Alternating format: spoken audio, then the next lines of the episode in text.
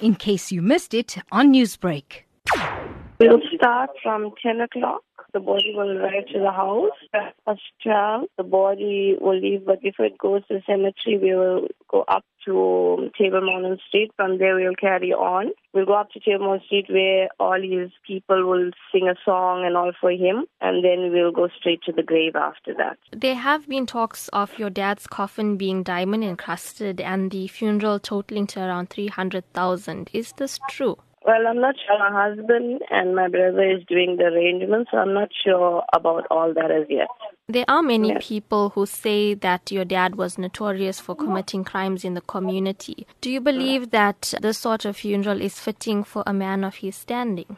This funeral I think he deserves a better funeral, a funeral fit for the king he deserves. If it wasn't through COVID, he would have had the biggest funeral this country has ever seen. People, they can keep hating because haters will always hate. They must learn to stop being jealous of people. If they can't beat them, they must learn to join them. The man is dead and gone. Let his body go in peace. The people must stop speaking lies and talking all this nonsense about him. Because most of the people that are talking nonsense, they fail to realize that once upon a time, this man gave them food. Now they want to bite his family's hand when his hand that fed them. We don't really care. If it wasn't through COVID, my father would have had a king's funeral the biggest funeral this country has ever seen, we would have given him. Our team interviewed you, and you yeah. mentioned that it would be difficult to avoid people and not allow them to attend the funeral. So, as a family, what plans uh, are in we place? We already spoke to the Chatsworth police station. A lady came here. She came to ask us about how we're going to handle things. Then we spoke. The people will come past with their cars. They can jump out, view the body, jump back in their cars, and leave. But we will have 50 people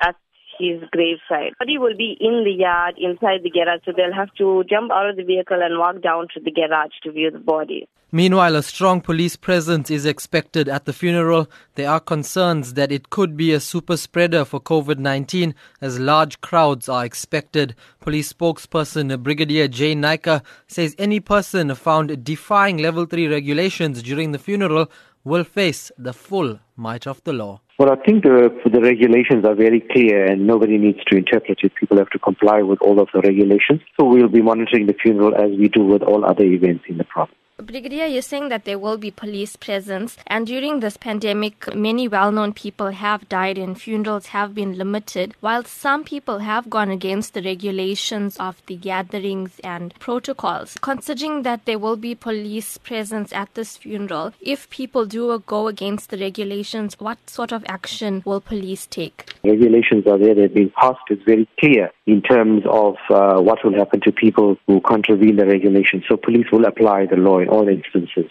The law is very clear. A very gruesome crime scene following his death. Have there been any developments following the incident as far as police investigations go? Detectives from the Provincial Organized Crime Unit are investigating the matter. We will inform the public once there is a breakthrough.